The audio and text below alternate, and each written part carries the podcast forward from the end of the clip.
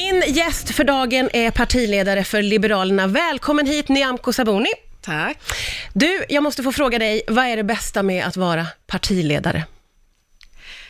Att jag är ytterst ansvarig för eh, partiets väg framåt. Vad roligt eh, att du tycker det. Det är ju många som skyggar för ansvar, men du söker det Nej, då? jag söker ansvar. Jag älskar ansvar. Är det att, så? eh, Då behöver inte jag känna frustration över att min chef inte gör som jag tycker man borde göra.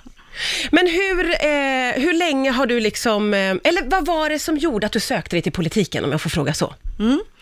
Det var orättvisor som jag upptäckte ganska tidigt. Jag, jag är ju inte född i Sverige, jag är invandrare. Eh, och eh, som tonåring i skolan så växte jag upp i ett relativt homogent samhälle där vi blev väldigt väl välkomna. Eh, men eh, ju mer jag började söka mig in till stan, Stockholm, för jag bodde i Kungsängen, växte upp i Kungsängen, desto mer liksom, fler människor med invandrarbakgrund och framförallt med afrikansk bakgrund som jag mötte och som berättade om diskriminering och rasism de mötte när de sökte bostad, när de sökte arbete, också när de bara ville ut och roa sig eh, på restaurang och krog. Det fick mig att vakna till och känna att eh, jag ville göra någonting åt det. Och då grundade jag en organisation, Afrosvenskarnas riksförbund, opinionsbildare, vilka är vi afrosvenskar? På olika sätt, vad vill vi? Vad kan man göra för bättre integration? När jag inte fick gehör för de idéerna och erfarenheterna, då bestämde jag mig för att nu ska jag in i politiken och vara med där besluten fattas. Men du, eh, hur gammal var du då eh, när du grundade den här organisationen? Jag var Du 19 år gammal. Du, var, du är en väldigt driven person, förstår man ju då. Har du alltid varit det? Eh, ja, ja, det blir ju så, men, men mest är jag en problemlösare. När jag ser problem, när jag ser orättvisor, då vill jag ju göra någonting åt dem. Och när det inte gick att göra det i föreningsliv, för att jag inte fick gehör, jag och mina medlemmar, då blev jag politiker. Eh, jag var 26 år gammal. Och jag är oerhört tacksam över att eh, Folkpartiet då, som vi hette, gav mig möjlighet tillsammans med andra, Mauricio Rojas, Lars Leijonborg som var väldigt modig, att utveckla integrationspolitik, att vi låg i framkant eh, bland svenska partier. Och det blev ju liksom, det gjorde vi delvis i motvind.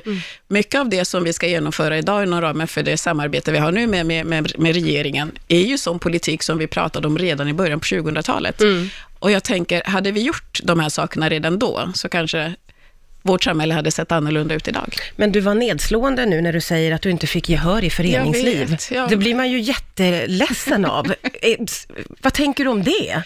Men jag tänker på att eh, vi politiker kan bli bättre på att lyssna. Jag tror vi, vi pratar ofta om att vi ska lyssna, men jag, jag är inte säker på att vi alltid gör det. Och jag, jag gillar verkligen att lyssna. Jag vill höra, vad, vad har människor där ute för utmaningar? Det är ingen idé att försöka ge svar på frågor som ingen ställer, eller som väldigt få ställer.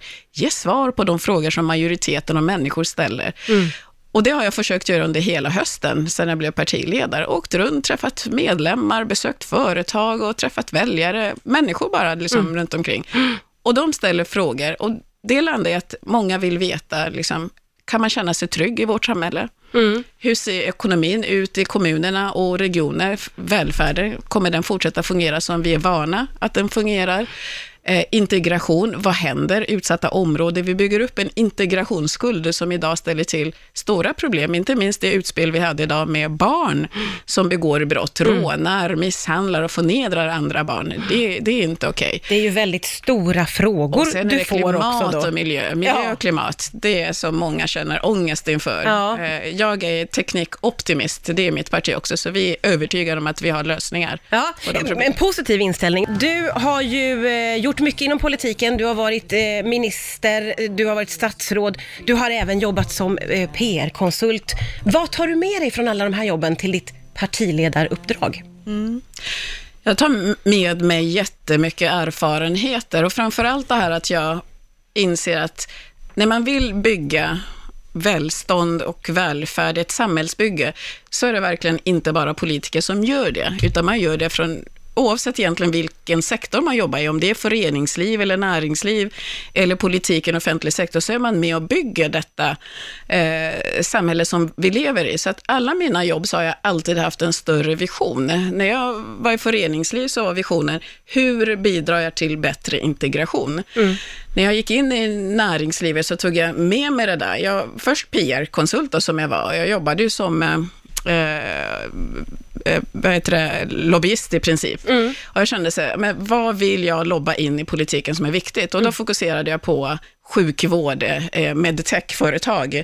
Eh, jag är ju jättenöjd att jag liksom lobbade in det här med livmoderhalscancer och vaccination som behövdes, för vi kom ju på liksom att det finns ett virus som orsakar livmoderhalscancer. Mm. Tänk om flickorna då kan få vaccin redan tidigt. Mm. Och nu så har vi ju liksom vaccin för alla flickor mm. och snart också pojkar. Eh, benskörhet som drabbar framförallt kvinnor. Varför hade landstingen inte de här apparater som mäter bentäthet så att man kan förebygga benskörhet sen att människor gör illa sig och det kostar för mycket för, för landstingen? Och nu så har landstingen de där apparaterna, eller akut p-piller. Jag läste faktiskt intervju för länge sedan med Robin, ja. där hon berättade om en abort hon hade genomgått som väldigt ung och tyckte det här vill hon inte att någon annan ska vara med om. Nej. Och så kom då akut p-piller, där man kunde ta dagen efter. Jag tänkte, ja. det där ska vi ha på våra apotek. Ja. Så att, då, då kände jag att då gör jag nytta. Men hur viktigt är det där? För nu kan ju du räkna upp många saker ja. som du har liksom brunnit för och ja. försökt driva igenom och lyckats med. När du ser tillbaka på sånt, hur känns det i dig då? Ja, men det känns bra, det känns jätteviktigt och det är därför som eh, jag är så väldigt nyfiken och jag, jag tänker egentligen, vilket jobb man än får så kan man alltid hitta sin egen drivkraft och, och, och mål med det jobbet man gör. Mm när jag jobbade med teknikkonsulter på OFS här senast, där jag kommer ifrån, så är det för många av mina kollegor då, så handlar det bara om en teknisk lösning. Jag menar, du har ett problem, vi löser det. Mm. Det fanns ingen alltid vidare tanke på, vad är det vi löser då? Mm. Om vi elektrifierar landsbygden i något afrikanskt land, så löser vi väldigt mycket. Barnen får ett ljus, de kan göra sina läxor. Eh, vi underlättar livet överhuvudtaget för människor att bygga välstånd och, och, och välfärd mm. genom elektrifiering. Och det är det man måste tänka när man löser olika problem, att det leder till att vi får det bättre som människor. Och den tanken kan vi alla bidra till oavsett vad vi gör. Eh, jag förstår, att, eh, jag förstår dig när du säger att jag har en, en positiv inställning. Man hör det när du pratar. Vi ska fortsätta prata alldeles strax här. Jag måste få fråga dig, hur är samvaron mellan de olika partiledarna? Den är nog oftast bra ja. faktiskt. Ja. Eh, vi kan ju ha väldigt eh, hårda debatter kring sakpolitik, eh, men sen när vi är klara så kan man också gå ut och ta en öl Ja, det är med så. vem som helst av dem. Ja. ja. Har du någon eh, favorit som du tycker om att hänga med? På den där ölen? Favorit, man kanske inte ska prata om favoriter när man är mitt uppe i det här. Man kan bara välja favoriter som redan har varit liksom. Ja, ja, ja, okej. Okay. Ja, ja, ja. Vad har du för gammal favorit då? Ja, gamla favoriter var nog Anders Borg i Moderaterna ja. och Lars Ohly i Vänsterpartiet. Vad var, var grejen med det då? Ja, men det, det är liksom människor med stark drivkraft och, och mycket empati och man förstår, även om de har eh, annan ideologi, de bygger sin politik på, så förstår man vad, liksom, vad det är de vill och vad deras idéer kommer ifrån. Det finns en begriplighet eh, och, och, det har jag stor respekt för. Ja. Och sen är de, ja, de är schyssta personer helt enkelt. Ja. Men vad speciellt det måste vara, dels att du Fast kan nu ska man säga, Anders är väl liberal mer än någonting annat, men man skulle kunna tänka sig att eh, moderater, gammelmoderater kan vara mindre liberala än andra, men jag hade nog tyckt om honom ändå. det är roligt att höra att ni kan ha både också där. Eh, jag förstår ju att ditt jobb kräver att du är tillgänglig och på nästan dygnet runt. Men eh, om du får eh, en ledig kväll, vad gör du helst då? Oh, jag försöker nu umgås mycket med vänner och familj. Sist jag var politiker som statsråd så eh, la jag undan det där. Jag jobbade mer och var ute och reste och gjorde massor liksom, kopplat till jobb och träffade inte familjen tillräckligt ofta, men jag har lärt mig att familjen är viktig, så att eh, den här omgången så är jag jättenoga med att eh, lediga stunder så ska jag träffa familjen, ut och promenera, men ta också tid för vänner och familj.